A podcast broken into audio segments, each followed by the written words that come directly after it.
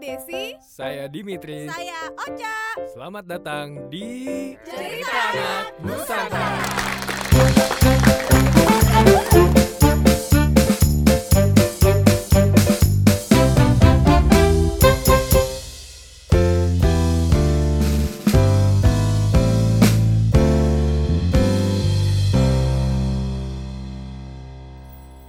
Hari ini kita akan bercerita tentang Timun Mas.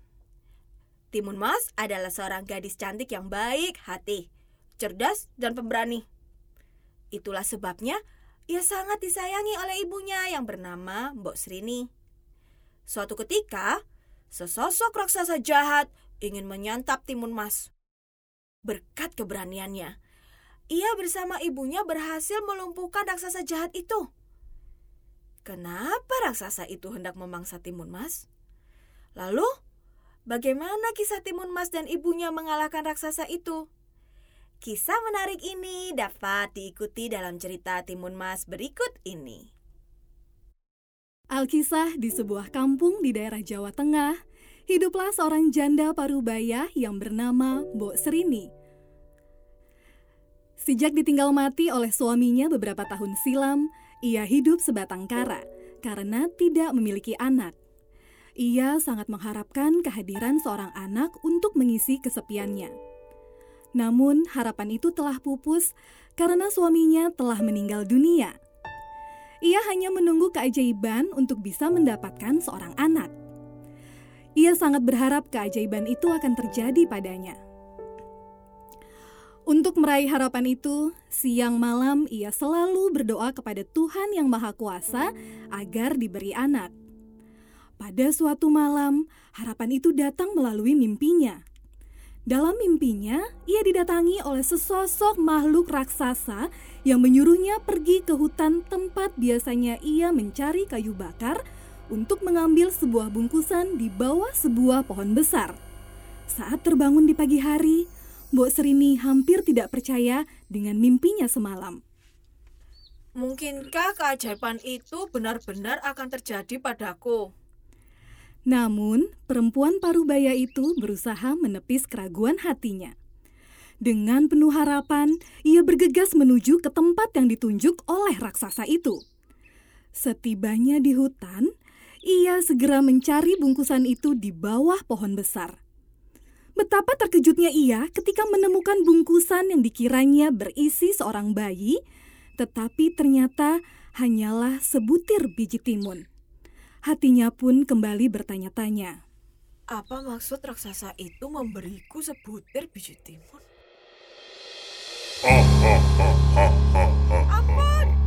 Tuan raksasa, jangan memakanku. Aku masih ingin hidup. Jangan takut, hai perempuan tua. Aku tidak akan memakanmu. Bukankah kamu menginginkan seorang anak? Be- be- benar, Tuan raksasa. Kalau begitu, segera tanam biji timun itu. Kelak kamu akan mendapatkan seorang anak perempuan. Tapi ingat, kamu harus menyerahkan anak itu padaku. Saat dia sudah dewasa, anak itu akan kujadikan santapanku. Ba- ba- Baiklah, raksasa. Aku bersedia menyerahkan anak itu kepadamu. Begitu Mbok Serini selesai menyatakan kesediaannya, raksasa itu pun menghilang. Perempuan itu segera menanam biji timun itu di ladangnya. Dengan penuh harapan, setiap hari ia merawat tanaman itu dengan baik. Dua bulan kemudian, tanaman itu pun mulai berbuah. Namun anehnya, tanaman timun itu hanya berbuah satu. Semakin hari buah timun semakin besar melebihi buah timun pada umumnya. Warnanya pun sangat berbeda, yaitu berwarna kuning keemasan. Ketika buah timun masak, Mbok Serini memetiknya. Lalu membawanya pulang ke gubuknya dengan susah payah karena berat. Betapa terkejutnya ia setelah membelah buah timun itu ia mendapati seorang bayi perempuan yang sangat cantik. Saat akan menggendongnya, bayi itu tiba-tiba menangis. Cup, cup, cup. Jangan menangis anakku sayang. Timun Mas. Perempuan paruh baya itu tak mampu lagi menyembunyikan kebahagiaannya. Tak terasa, air matanya menetes membasahi kedua pipinya yang sudah mulai keriput. Perasaan bahagia itu membuatnya lupa kepada janjinya bahwa dia akan menyerahkan bayi itu kepada raksasa suatu saat kelak. Ia merawat dan mendidik Timun Mas dengan penuh kasih sayang hingga tumbuh menjadi gadis yang cantik jelita. Mbok Serini sangat bangga karena selain cantik, putrinya juga memiliki kecerdasan yang luar biasa dan perangai yang baik. Oleh karena itu, ia sangat sayang kepadanya. Suatu malam, Mbok Srini kembali bermimpi didatangi oleh raksasa. Dalam mimpinya, raksasa itu berpesan kepadanya bahwa seminggu lagi ia akan datang menjemput Timun Mas.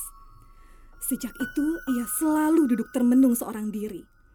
Hatinya sedih karena ia akan berpisah dengan anak yang sangat disayanginya.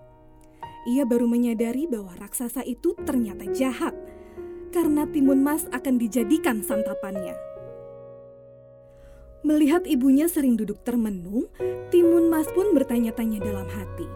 Suatu sore, Timun Mas memberanikan diri untuk menanyakan kegundahan hati ibunya. Bu, mengapa akhir-akhir ini ibu selalu tampak sedih? Maafkan ibu, anakku. Selama ini ibu merahasiakan sesuatu kepadamu.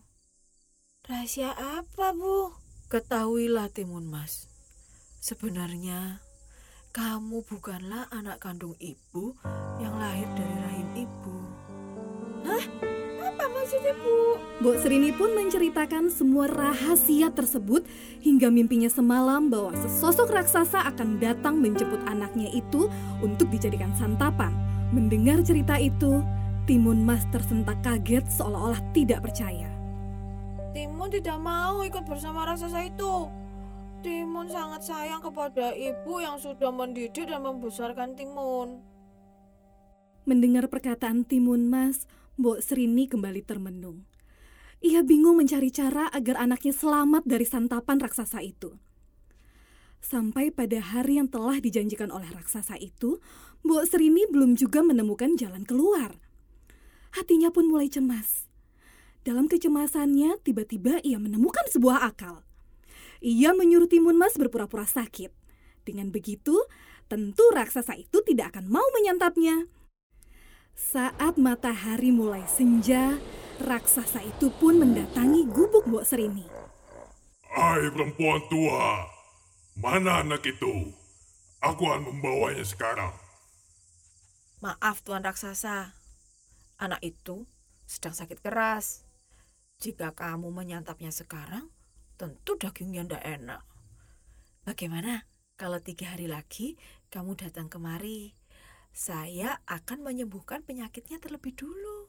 Baiklah kalau begitu. Tapi, kamu harus berjanji akan menyerahkan anak itu kepadaku. Setelah Mbok Serini menyatakan berjanji, raksasa itu pun menghilang. Mbok Serini kembali bingung mencari cara yang lain. Setelah berpikir keras, akhirnya ia menemukan cara yang menurutnya dapat menyelamatkan anaknya dari santapan raksasa itu. Ia akan meminta bantuan kepada seorang pertapa yang tinggal di sebuah gunung. Anakku, besok pagi-pagi sekali ibu akan pergi ke gunung untuk menemui seorang pertapa. Dia adalah teman almarhum suami ibu. Barangkali dia bisa membantu kita untuk menghentikan niat jahat raksasa itu. Benar, Bu. Kita harus membinasakan raksasa itu. Timun tidak mau menjadi makanannya.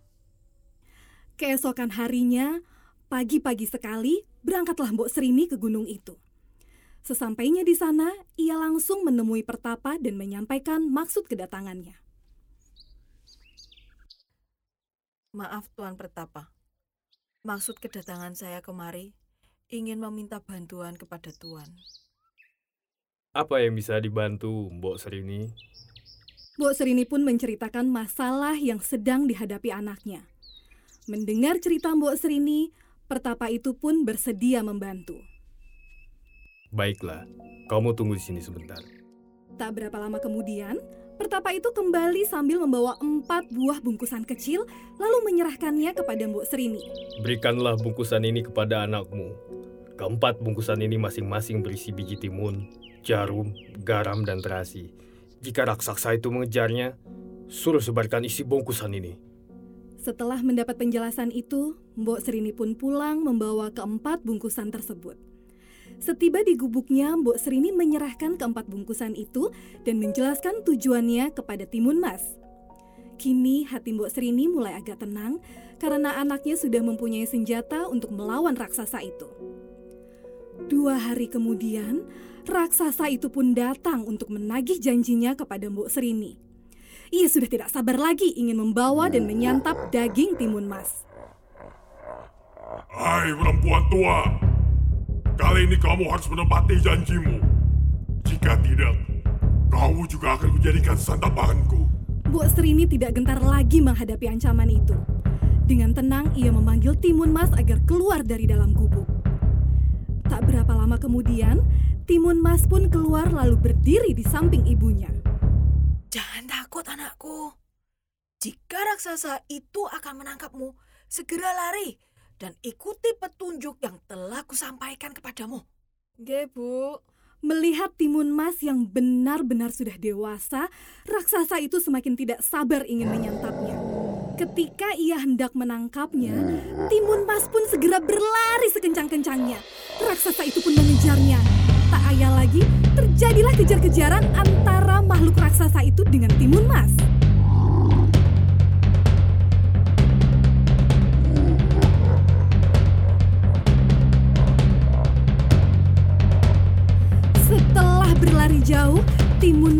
Mulai kelelahan.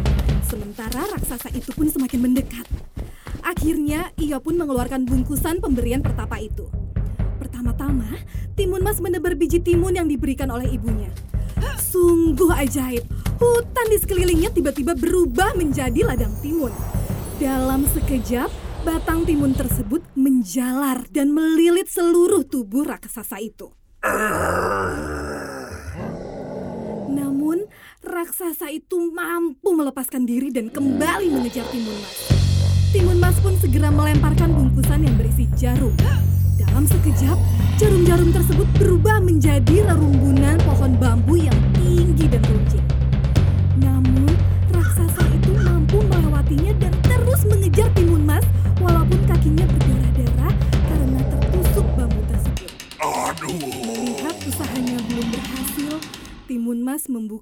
Bungkusan ketiga yang berisi garam lalu menebarkannya. Seketika itu pula, hutan yang telah dilewatinya tiba-tiba berubah menjadi lautan luas dan dalam. Namun, raksasa itu tetap berhasil melaluinya dengan mudah. Timun Mas pun mulai cemas karena senjatanya hanya tersisa satu. Jika senjata tersebut tidak berhasil melumpuhkan raksasa itu, Dengan penuh keyakinan, ia pun melemparkan bungkusan terakhir yang berisi terasi. Seketika itu pula, tempat jatuhnya terasi itu tiba-tiba menjelma menjadi lautan lumpur yang mendidih. Alhasil, raksasa itu pun tercebur ke dalamnya dan tewas seketika. Maka, selamatlah Timun Mas dari kejaran dan santapan raksasa itu. Dengan sekuat tenaga, Timun Mas berjalan menuju gubuknya untuk kembali menemui ibunya. Melihat anaknya selamat, Bu Serini pun langsung berucap syukur kepada Tuhan Yang Maha Kuasa. Sejak itu, Bu Serini dan Timun Mas hidup berbahagia selamanya. Saya Desi. Saya Dimitri. Saya Oja. Terima kasih sudah mendengarkan cerita hari ini. Tunggu cerita menarik berikutnya.